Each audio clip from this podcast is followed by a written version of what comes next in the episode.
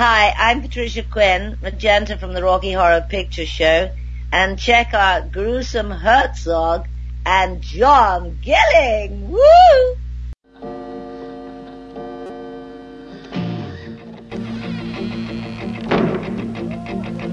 It's astounding. Time is fleeting. Madness takes its toll. But listen closely. Not for very much longer. I've got to keep control. I remember doing the time warp, drinking those moments when the blackness would hit me and the void would be calling.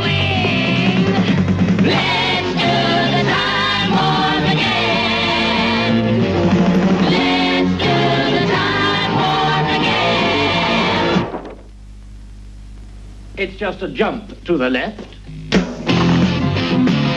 stuck in the ground. with your hands on your hips.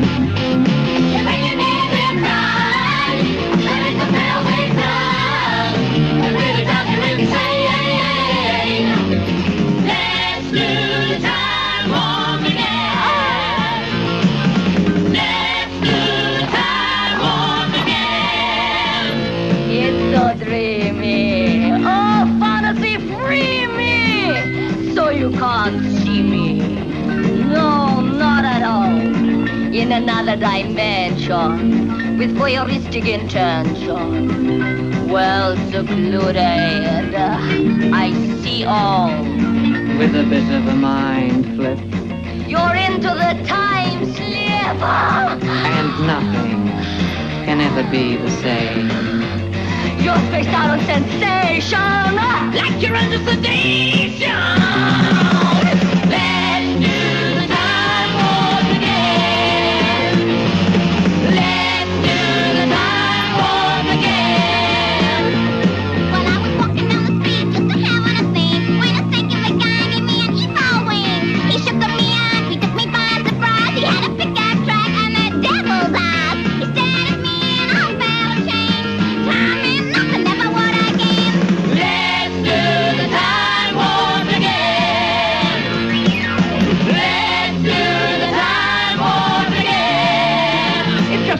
To the left And then a step to the right. with your hands on your hips.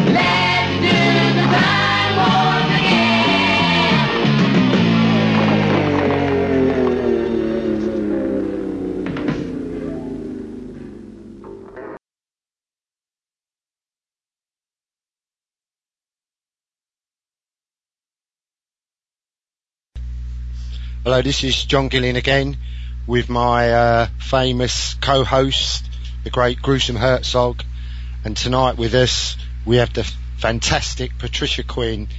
How are you, Patricia? Yeah, I'm okay, thanks. Great. Hello, Patricia. Hello? How are you, I'm Gruesome? delighted to talking to you too. Thank you. No, that's I'm nice. doing good, John. Doing good, John. Okay, cool. Right, Patricia, if we start with uh, Born in Belfast. Yeah, born in Belfast. I'm doing. it. I'm okay. I can start there because yesterday I was talking uh, to uh, Belfast because they're doing now a massive thing on my grandfather, John Quinn, who it turns out um, was a docker and helped build the Titanic. And there's a massive um, tourist industry in Belfast at the moment about the Titanic.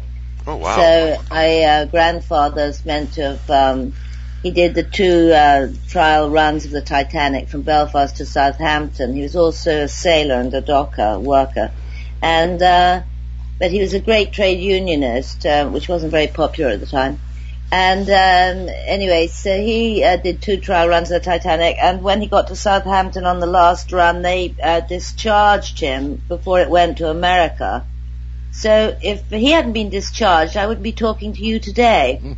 and they, the Irish government are um, unveiling a headstone for his grave as a kind of, um, I suppose, as a kind of hero of Northern Ireland. So it's quite uh, wonderful because I just went home to Northern Ireland because they said to me, we would like, the BBC Northern Ireland would like to raise Patricia Quinn's profile. And uh, my cousin said, sure, what do you need that for? Everybody knows who you are anyway. I said to them, could you raise my pay packet? And they didn't answer that. And uh, they then they said, um, then my agent said, they're talking about something about a statue. And I said, oh, I see, right, I'll be straight over. A statue, yes. Okay. So now there's a massive uh, petition on Facebook for my statue in Belfast because Richard O'Brien has one in Hamilton, New Zealand, of him as Riff Raff with his ray gun in bronze. So I went home a couple of years ago to open the Belfast Film Festival, and um, I said I would like um, a doctorate at Queen's University, as Kenneth Branagh has one, so I don't see why I shouldn't. and um, also that I would like a statue of Magenta in her spacesuit, preferably in bronze. And they said, well, Miss Quinn, we might be able to arrange the doctorate, but we're not sure about the statue. So two years later, the BBC News, BBC by the way, on the BBC News in Belfast, uh, they said, um, we're interested in creating this statue for you. So I thought, okay, All great, right. let's do it. So um, it's with the um, Belfast Council as we speak, and I've got wonderful sort of um, Belfast um, messages saying um, all we've ever achieved in Belfast is building the Titanic and encouraging alcoholic wife beaters. We need statue Patricia Quinn. And the other ones are saying Patricia Quinn has sexually liberated Northern Ireland. And I thought, I know, I'm exhausted. so, so it's great fun. And it's wonderful because Doug Dwyer, who's on my Facebook, has placed the statue, uh, he's taken down the Statue of Liberty, and Magenta's on the, uh, that plinth. She's on, she's in the Louvre. She's at the Tower of Pisa. She's, um, outside the Ro- uh, Royal Opera House in Belfast. She's going, going all over the world, the statue. She's at the Arc de Triomphe. She's everywhere. That's awesome. I well know. deserved. Well, I don't know about that, but I think it'd be great to have Rocky Horror. Um, you know, because it's people visit um, O'Brien's statue. It's like a kind of uh, pilgrimage to uh, New Zealand. It's not just the Hobbit; it's him as well. So I thought they could visit me while they're seeing the Titanic. Don't you think? That's cool. Yeah, hell yeah. Question. Yeah. Yeah. So, I mean, it all began as kind of joke, but it ain't no joke now. So that, uh, that's my Belfast news for you today. Fantastic Cool. news. And um, you started work in London as a Playboy bunny, which not a lot of people may know. Yeah, I think a lot of people do know. I Um, I didn't. I didn't start work as in London. I I left Belfast at uh, when I was seventeen.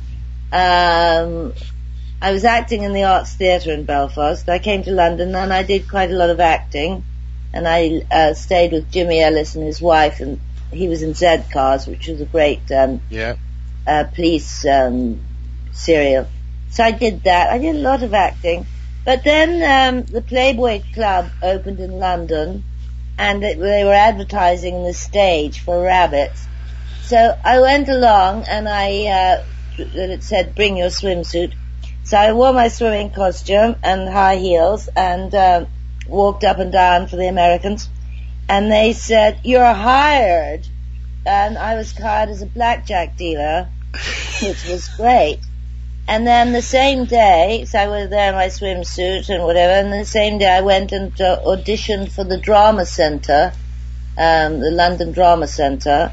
So I took off the high heels and swimsuit and put on a little um, girly frock and took off the makeup and did my audition. And I got became a bunny and went to Drama Centre the same day. I've got both jobs, both things. So Excellent. I, and I so I, I learned to, uh, I spent three weeks training to be a blackjack dealer and I worked at the Playboy Club for three months, which was fantastic because it had just opened. So you can imagine everybody who was anybody came there. And it was like being in convent, being in the Playboy Club actually. Um, because there was Bunny Mother who would, you know, inspect your costume before you went on the floor, inspect your tail. We got more points. We got prizes for having our tails beautifully brushed. There was a special brush to brush your bunny tail to make it bigger. Anyway, and it was like, as I say, being in convent because they inspected your nails and everything before you went on the floor. And then dealing blackjack was 20 minutes on, 20 minutes off all night because of the concentration thing. So we were fed the same food as the customers at the Playboy Club. And there were Coca-Cola machines, which one hadn't seen in London before. And so bunnies every 20 minutes were going down to the canteen or else they were going, you weren't allowed to fraternize with the customers and you weren't allowed to dance with the customers. So we bunnies used to dance with one another. And we used to get really bored and we'd sit in the canteen and bunnies would start eating quite a lot and they, then they get laid off for being too plump. So that's my that's my Playboy Club. But it was so um, it was. I mean, Hefner wasn't there. It was Victor Lowndes in London, and it was. Um, I never went to the parties. sadly, And, uh, sadly looking back. But I did a documentary with Playboy bunnies uh, a few years back, and uh, someone said Patricia Quinn was a bunny. Someone remembered that because I was only there for three months, but they'd been there for like seven years or more. They had wonderful stories. I missed all the fun. After that, there was a lot of uh, theatre and TV work. Well, if we go on to, uh, you met Richard O'Brien, I believe, in '72. I auditioned. I met Richard O'Brien because I auditioned for the Rocky Horror show upstairs at the Royal Court in in London. So it was a little 60 seat theatre, and um, my agent said, which is true. I said, right, nobody. He said they want you to sing a song, a rock and roll song, and I thought, oh. And uh, they said, and he, I said, what is it? And he said, I think it's something about a circus. I said, okay. So I went to um, the Irish Club, which the Royal Court. Oh, I went to the Royal Court the other day. It was fantastic. I had two friends here, Magenta Obsession, Bex, and um, another friend, Lou, who's a Rocky Horror fan from France. And uh, they said they wanted to go to the Royal Court. And I thought, oh, mm, you know, to have their photograph taken on the steps of the court with me and with them. And so I rang the Royal Court and I said, I've got two people here. I said, will you give us, can we have a, a tour of the, the theatre? And uh, so it was great because I didn't tell them. And uh, so we were met at the stage door by a boy called Chris. And he took us to the theatre upstairs. He took us to the theatre downstairs, and we stood on the stage. And I did a few lines from Shakespeare, and because I worked in both those theatres, and it was very nostalgic. It was kind of rather wonderful. And then they said to me, um, you know, if you'd like to go to the, in to meet the people at the box office. So everyone was very, um, very sweet to me. I mean, they all knew who I was. And then, of course, there was a poster of our, we won the 50, we won 50 years, a celebration of the Royal Court, 50 years, and we won the celebration as the best thing to come out of the court. We were voted the best thing to come out of the Royal Court Theatre in 50 years. And fantastic stuff was done at that theatre. So it was such an honour to win that. And um, they had the poster of that up in the um, green room at the Royal Court. And the girls and I had our photo taken in front of the poster.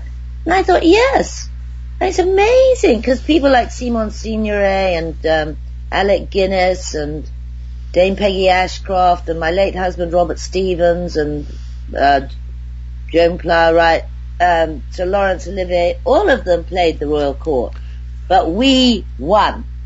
And uh, they invited me uh, to meet the box office people, and the box office people said, "Would you like some tickets for tonight?" And I said, "What's on?" And they said, "Well, the play upstairs is a play about immigrants." And I thought, "Oh." I thought, uh, no thanks. I said, you, you don't have anything on with, you know, sort of high heels, fishnets, and a bit of rock and roll, do you? Sadly, no. So, I thought, wouldn't it have been amazing to have gone and seen Rocky Horror the other night? Imagine Yeah. that. Imagine that. I think even now I'd be, I think I would be amazed even now to see that Yeah. upstairs at the Royal Court. I never thought of that till now. Right. So Right. Um, that, that's Before- how I met Richard O'Brien. I auditioned, and he was, um, you know, auditioning me with uh, Jim Sharman and uh, Richard Hartley, the, the MD. Right. That's I Um, Richard. Um, so, on to Rocky Horror. Um, does it surprise you, or I, I take it it doesn't surprise you, that how much it's loved so many years later? And how, off, and how Uh, much it's parodied as well? Well, I've just been watching. I, I hate to admit, but I was waiting for you to say. Well, I'm not hating to admit it, but I'm just watching Rocky Horror done in the Israeli language in Israel. It's extraordinary. so the Israeli shadow cast are brilliant, actually, but it's amazing to hear it all sung in um, Israeli language. It's extraordinary. That And would- then, uh, and then, no, it is, it's astonishing because I have just done um, a 40 year, Rocky Horror's 40 years young this year. That is the stage play. In 73 we made that. The film's 75, so we're coming up to that. And Larry Viezel, who's uh, like the head of the fan club in America, I mean, he's um, he ha- has fantastic um, conventions, just Rocky Horror conventions. I do Comic Con conventions, but these are just Rocky, and he has them at um, Atlantic City, and they're brilliant because we go to the Showboat Hotel and. Um, we they, there's the House of Blue in that hotel, so they have the theatre in there, the House of Blue Theatre, and they stage Rocky in it, and they do it. It's quite fantastic. I mean, the sets are amazing. The the tank where Rocky's born is like you know massive, and it takes stage hands to bring it all on and off. It's fantastic, and they have like you know like say maybe I exaggerate, but let's say 20 magentas, 20 Nells, 20 riffraffs um, from all over the states, and they all come on and sort of tag each other to get off. One does a few lines, another does the next few lines, another does the next few. It's amazing. And um, what's his name was there? Uh, Oscar drilling the bits. Um, what's his name? He was there with me, um, and he was trying to make out that he thought that Shock Treatment was a better film than Rocky. And I thought, okay. Sure. And uh, then he came to see the shadow cast with me in the House of Blue, and he'd never seen that before. And he was sitting next to me, and his jaw dropped, you know, because it, it is amazing to see what they do with it. And I've just been in San Francisco with Peaches Christ, and um, Peaches couldn't hire the film. Peaches runs the Castro Theater. She's the drag queen of San Francisco, and she runs the Castro very, very successfully. In fact, Peaches is the key to San Francisco, I think. uh, the key to the city. She's very popular.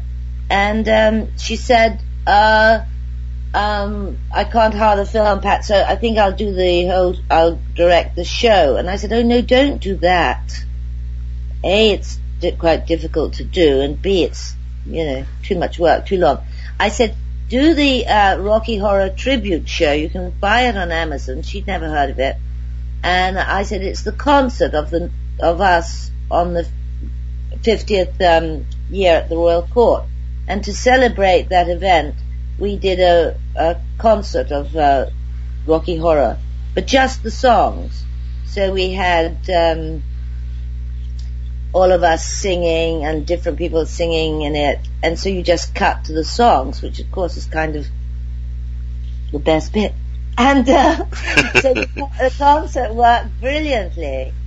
And I know Richard O'Brien always thought that he'd like to have, it was an idea of his before winning the thing, to have um, a concert of Rocky, maybe at the Albert Hall, with maybe Bowie, Annie Lennox, Madonna, whoever you want, all singing, you know, as a as a concert.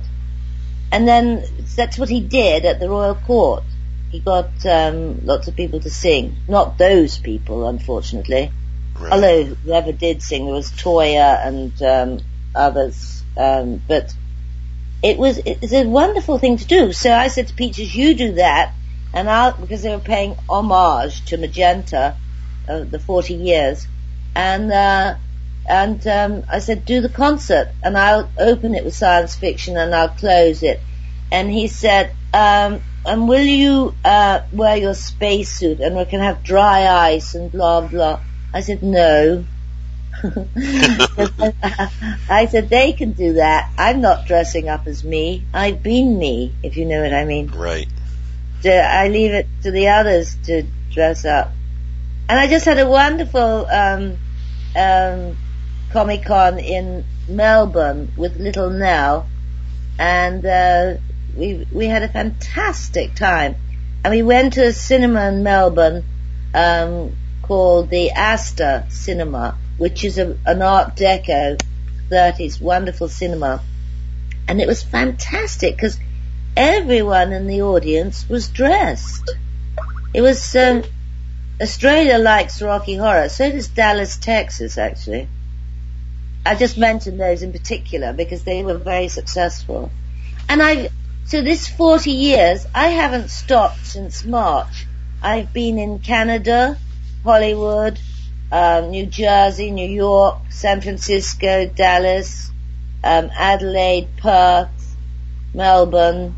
I'm going to Orlando at the end of the month. And, and also Earl's Court on Saturday. I know it's not advertised, but I am. It's not advertised. I was just about to say, John, you're there Saturday and Okay. Sunday. yeah. Are you going? I'm going, yeah. Good lord. Okay. I'll So meet I you want- then. You just made Yeah, John's you day. have made my day. I, I was just about to say to you, um, do you do the do you do the UK Comic Cons? Because I've been to a few No, in London and Milton Keynes, and I haven't been lucky enough to see you there. No, I have. So- I don't do either of those. I've done. Uh, there's one at Canary Wharf, but I can't do that. And um, this is the first Earl's Court. I do Birmingham. I really like that one. It's great.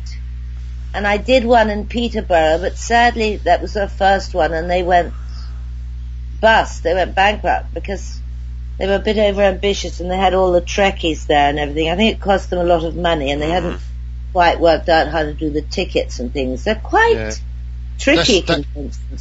Yeah, that's the that one. I think that's the one where the the the Trekkies and uh, and some other fans. I think was it Star Wars or something. They had a fight outside. Really? Yeah, yeah. But the the Earls Court one's magnificent. It's well run, well attended. Yeah. So, Well, I only heard about me going there last week. So, um, the other thing is I've just done a big Doctor Who convention. I was quite amazed by that. is that in Wales? No, here in London, Oh, was it? Oh, right. in Chiswick. It was just a small thing, Doctor Who thing. But I was amazed because it was so well attended. I was actually exhausted signing at Doctor Who. That's funny. It's a dem- very demanding Doctor Who. You know, because they have a lot of stuff. I mean, they these guys bring in posters that you can't even get your name on because they've got one billion signatures on them. Oh wow. And I noticed the Earl's Court one has got a lot of Doctor Who people. Yeah. Noel Clarke, he's going. I know him. Yeah. Sorry, I Doctor didn't. Walking like- Dead and and, others. and Kate O'Mara. My dad was a big Doctor Who fan, and he and uh, he passed away in December at 66. Yeah, I'm sorry. Thank you. But I can remember um, as a kid growing up, it would come on our channel here, a public station, channel 33, and it, it's no commercial, so it would play the whole way through. And I like Doctor Who because of uh, obviously because of my dad and growing up watching it. So I'm Yeah. I was like I basically forgot that you were in the, uh, an episode of uh, Doctor Who. So that's Yeah, like well- a touching thing for me. Well, my grandson came last night, having won 9-1 in football, and we watched Georgie Best's best 10 goals, and we watched Pele, and we watched Maradona, and we watched my Doctor Who, because he requested it. He said, can I see your Doctor Who, Pat? I said, oh, do you have to? And he said, yeah. because mine's called Dragonfire and it's three episodes. And I met up with Sylvester McCoy in Atlanta, Georgia, and they said to us in Atlanta, I was there for Rocky, and they said, um, would you do a Doctor Who question and answer with Sylvester? I said, yeah, of course. And I was amazed because they had a massive audience for us to, I was really amazed. And, uh, um, they said, well, shall we play the whole three episodes, Pat? I said, oh, do you have to? Um, and they, they said, I thought, because you don't want to bore them to death, you know. And they said, well, what do you think, one or two? I said, well, maybe two. And Sylvester said, um, "The- she just wants one and two because she dies in the second one. So I didn't want the third one. But that wasn't why at all. I'd forgotten I died. Oh, I was kidding. I forgot that. I didn't remember that. But uh, Sylvester did, because he obviously wanted to play the whole bloody thing. And it, it was a wee bit naive, although Doctor Who people like it. I mean, that's what they like. It was my fr- girlfriend began Doctor Who, Verity Lambert. She was the in- instigator with, um, they just made a film about the beginning of Doctor Who with the first Doctor Mm. someone playing him. And uh, Verity, my friend, is in it. She was like a secretary at the BBC, but she kind of worked her way up and began the Doctor Who thing with another, with a, some chap whose name I don't know. But um, Verity Lambert became a top, top producer at the BBC. She has since died. But um, she produced me in uh, Shoulder to Shoulder about the Pankhursts, about getting votes for women. I played Christabel Pankhurst.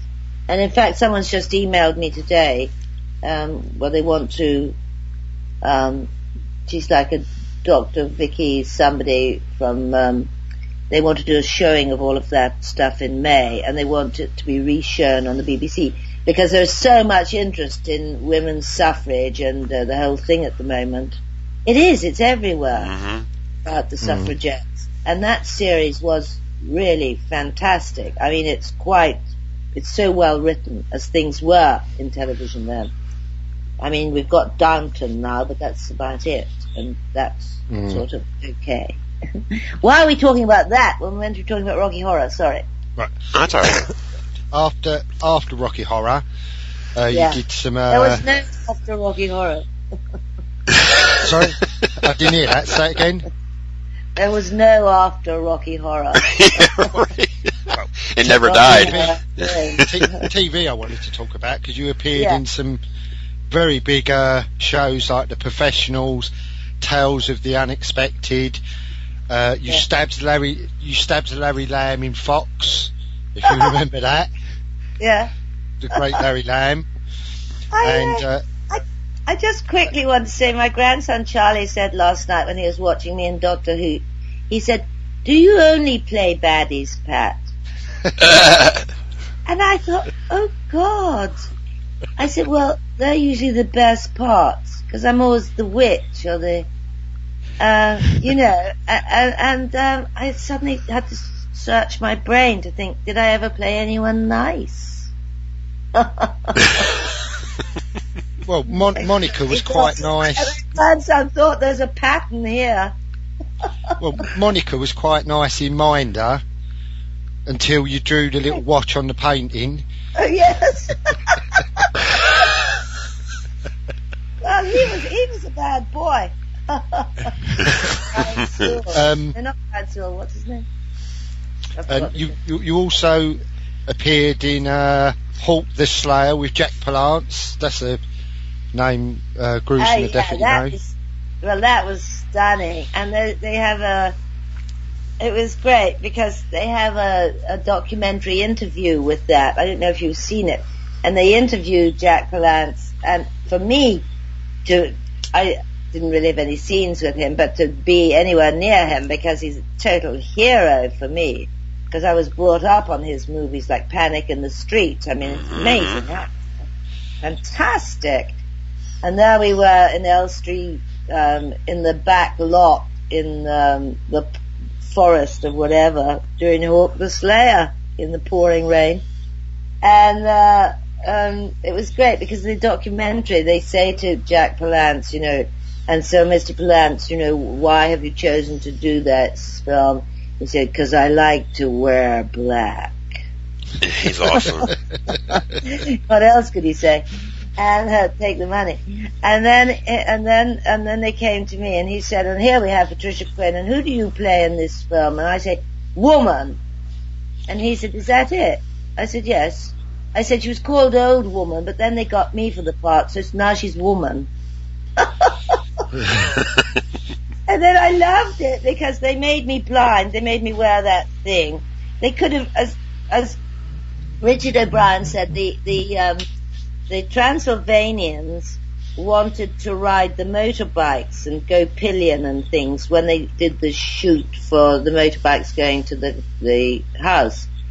Uh, because they had, you know, motorbike extras to do that, or, or motorbike riders. But the actors, the Transylvanians actually wanted to be, to do it, to do the shoot. So they wanted to do- that. And O'Brien's thing was that, that was, why would they want to do that? Because they all had helmets on and things. He said, I mean, it could, if they did that, it could be a gorilla with a pipe. Meaning, you know what that, you know, he meant they won't be seen, so it could be a gorilla with a pipe on the back of the motorbike. hmm You get it? Yeah. Get it? Yeah. Yeah. Okay. Uh, so in Hawk the Slayer, I think I could have been a gorilla with the pipe because they put me, they made me blind. They had, had um, you know, so it could have been anyone under that costume. You didn't have to, oh, because you couldn't see me. You couldn't see who it was. Right. And so I had this blind, I had this leather thing round my eyes, which was so uncomfortable. And so they punched a hole in it, which you can see on the big screen. You can see the hole punched in it, so I could see out of it. But I couldn't see out of that hole. You try looking out of a hole with your, you know. I had to look down when I was walking. I had to look under, you know. And so I'm in the forest and I say to the band of seven, which is the giant and the dwarf and whatever, and I say, follow me! And I go off with my staff and traipse off. And it's, and they all turned and went the other way. And I thought, they didn't edit that. That's still in the film. So I'm walking off, follow me, and they all go in the opposite direction. it's hilarious. But that film, and and uh, we'll go back to Charlie, the grandson. Charlie said, "You know my favourite film after Raiders of the Lost Ark." I said, "No." He said, "Hawk the Slayer." I said, "Oh, Charlie, I love you." But actually, Linus O'Brien, Linus Richard's son, and my son Quinn Hawkins, who were Charlie's age then, um, that film was shown at the Odeon Marble Arch, which was a great big cinema at the time. I think a, quite a few cinemas now. And um, it was uh, young people. People loved that film, and it's you know it's got the worst effects. It hasn't got any effects. It's just that people really like that film.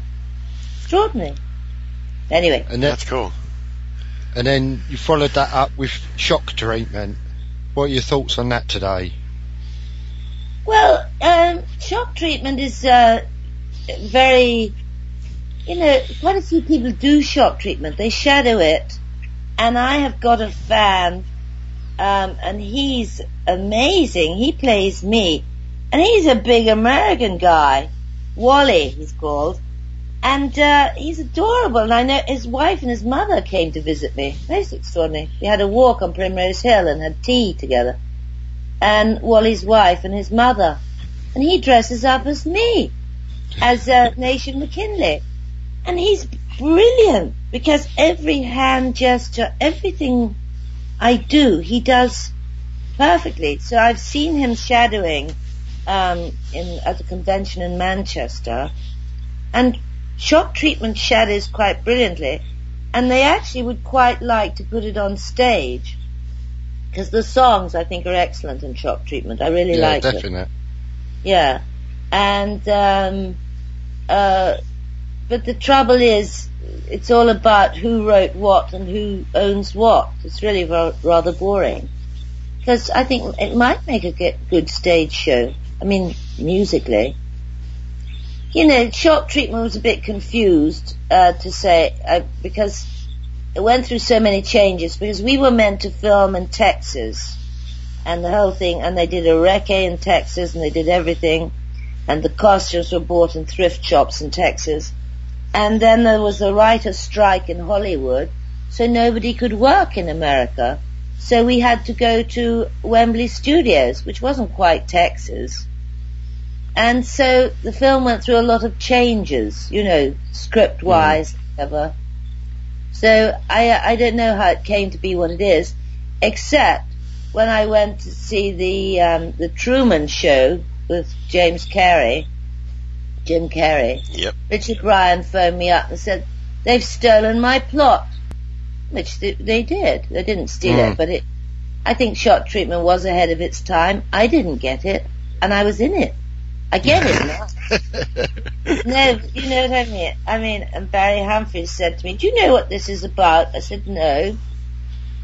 And I really hate people knocking films they're in. You know, I think it's not a good thing to do. But I was confused. Not confused. I just well, I did my job. But I um, I watch it now, and I I think it was ahead of its time. I think O'Brien's amazing. I was listening to him the other day because the girls were here from the Royal Court girls that I was with, and they hadn't heard Absolute O'Brien. Have you? No, Have you? Have you? Absolute O'Brien. It's a recording of his. It's a CD. no, I haven't. No. Yeah. Right. Well, it's, you get it online, uh, you know, because I think it was always sold online. He, I think he he made it with Richard Hartley. The music's fantastic. Yeah. And and then he did a video. He did a wonderful. Um, um, you bring out the angel in me. The song is called. Oh, He did it. He found a girl with a bald head like himself, and he did a wonderful video of that. Um, and it looks fantastic, actually, because the two of them together look amazing. So you know he, and I just listened to his lyrics, and I got absolutely still astounded by what he's achieved. I'm still, I still haven't taken it in, you know, because when I, because I've done so much travelling this year, and when I ended up, uh, when I was in Melbourne, and I so, sort of looked at people and thought, everyone's living their life the same everywhere. They, you know, go to work, they go home, they have dinner, their children's education, their this, that and the other, their boyfriend, their girlfriend or whatever. And I suddenly thought of, and crawling on the planet's face, some insects called the human race. Because I'd been everywhere, seemingly, and, um, everyone's in their own little world. You know? Mm. Yeah. Mm. Um, how did you get the part um, of, in Lords of Salem? Oh, Rob Zombie's a Rocky Horror fan, and um, everyone I knew, you know, my friend uh, Marcus Sinclair, and um, who was uh, uh, who is a goth, um, um, I I was offered it, a straight offer from Los Angeles. Would Patricia Quinn play Megan in Lords of Salem for Rob Zombie directing and writing? And I thought, who who is Rob Zombie? I didn't I knew that was coming. yeah, and and Marcus and others were around, and they said, "You what?" They said, "So they're goths and thirty-year-olds and da da da da da." And they said, "You don't know Rob Zombie, House of a Thousand Corpses, Rob Zombie, Rob Zombie, Rob Zombie, uh, you know, White Zombie." So that's the story goes. So they brought in House of a Thousand Corpses, and I played that, and then they White Zombie was on the CD was on, and I was saying, "Turn that bloody thing off." Said, Rob Zombie. I said, "Keep him on, keep it on." Wonderful. And then, and then uh, I went to LA and uh, met Rob, and um, then people were writing. Was um, on the internet. They were saying that I'd had dinner with Rob Zombie 10, 15 years ago. So I said to him, I said, the people are saying I had dinner with you 10 or 15 years ago in London. He said, well, you did, Pat. I said, oh. I said, could you give me a clue? and, and he said, uh, uh, yeah, well, I was there. Two of us were there. We were, uh, talking about producing, directing a film, and uh, um, he said, and we had dinner at the Groucho after our interview, and da da da da da. And I thought, oh, and I said, are you the Crow Man? And he said, yeah. I said, oh. I said, what happened to you? He, interviewed me for a film. He was going to do a remake of The Crow. But I didn't know he was called Rob Zombie. I didn't know that. And he wanted specifically to see me, Richard O'Brien, and um, Christopher Lee. Specifically. Um, but he never did it. So Jeremy Zimmermann, the casting director, said he really, this, you know, these are the people he wants to see, and that's it. I said, oh right. So that sounded quite promising, but it never happened. But 15 years later, it turned out, because he found the photos of him and me outside the Groucho 15 years before. And I love Rob Zombie because he's very faithful, don't you think? Mm-hmm. Kept- Kept me in mind for 15 years till he got apart from me. I love him. I do. And it was so great doing that because, you know, he has a fantastic crew. He has carte blanche and Jason Blum, Blum, Bloom was a producer and he produces quite a lot of horror stuff.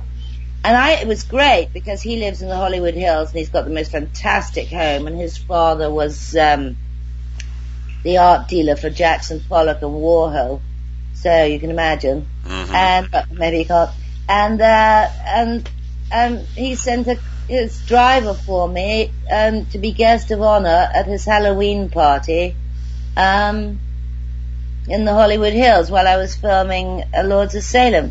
So that was pretty neat, don't you think? Yeah, it is. That's pretty Yeah, cool. definitely. Yeah, it's nice.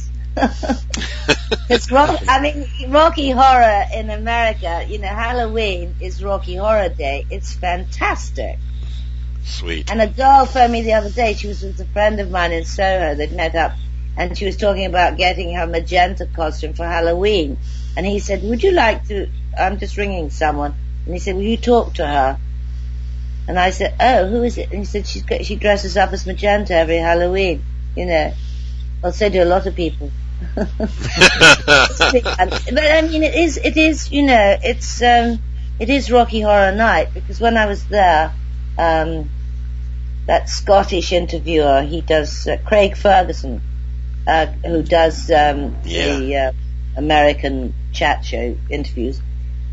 That night that I was at the party at Mr. Blum's house, Craig Ferguson was singing um, science fiction with others on the telly.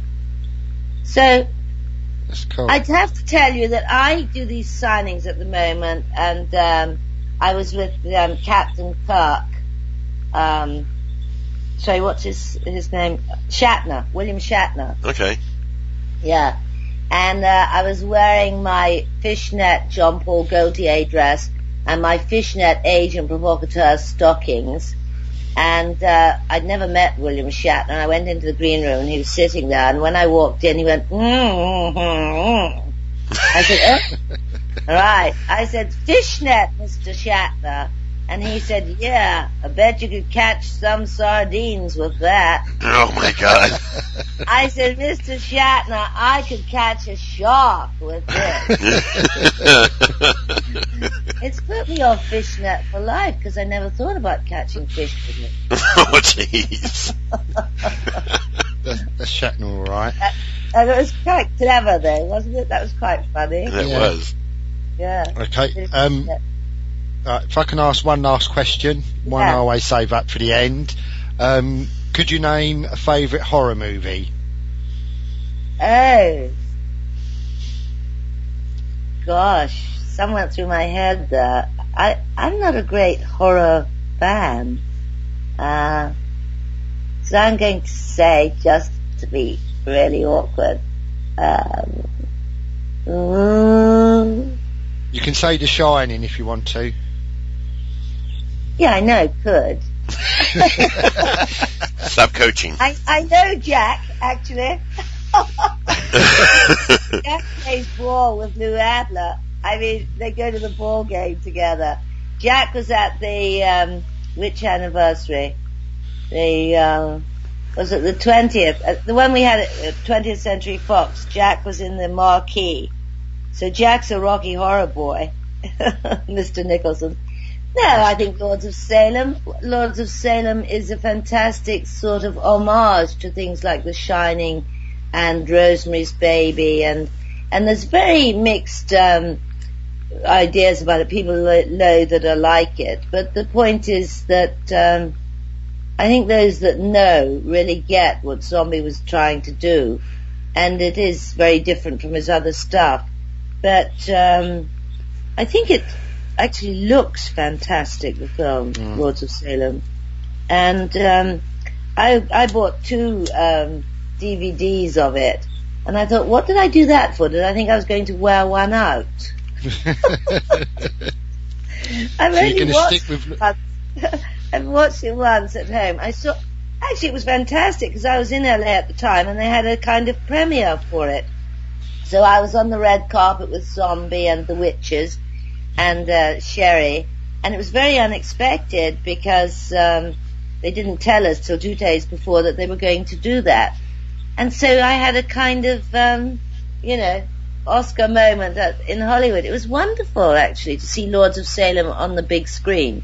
That's cool. You know, Yeah. and it was, it was, it's very beautiful. It's very clever. Mm. So there, So you're gonna, so you're gonna stick with Lords of Salem. I am. That's cool. Well, we really, really do appreciate your time. It's so nice of you to come on. Been looking forward to this interview all Yeah. week, and uh, I really look forward to uh, meeting you on Sunday. I can't But wait. I'm, th- I'm thrilled that you pursued this because it's been great. Thank you both. No, Thank you very much, Patricia. You are a sweetheart. Thank you for your time. Uh, it was great. Thanks a lot. I look I'm forward sorry, to sorry Sunday. you're not here. We could have a glass of champagne now. Damn it, Janet.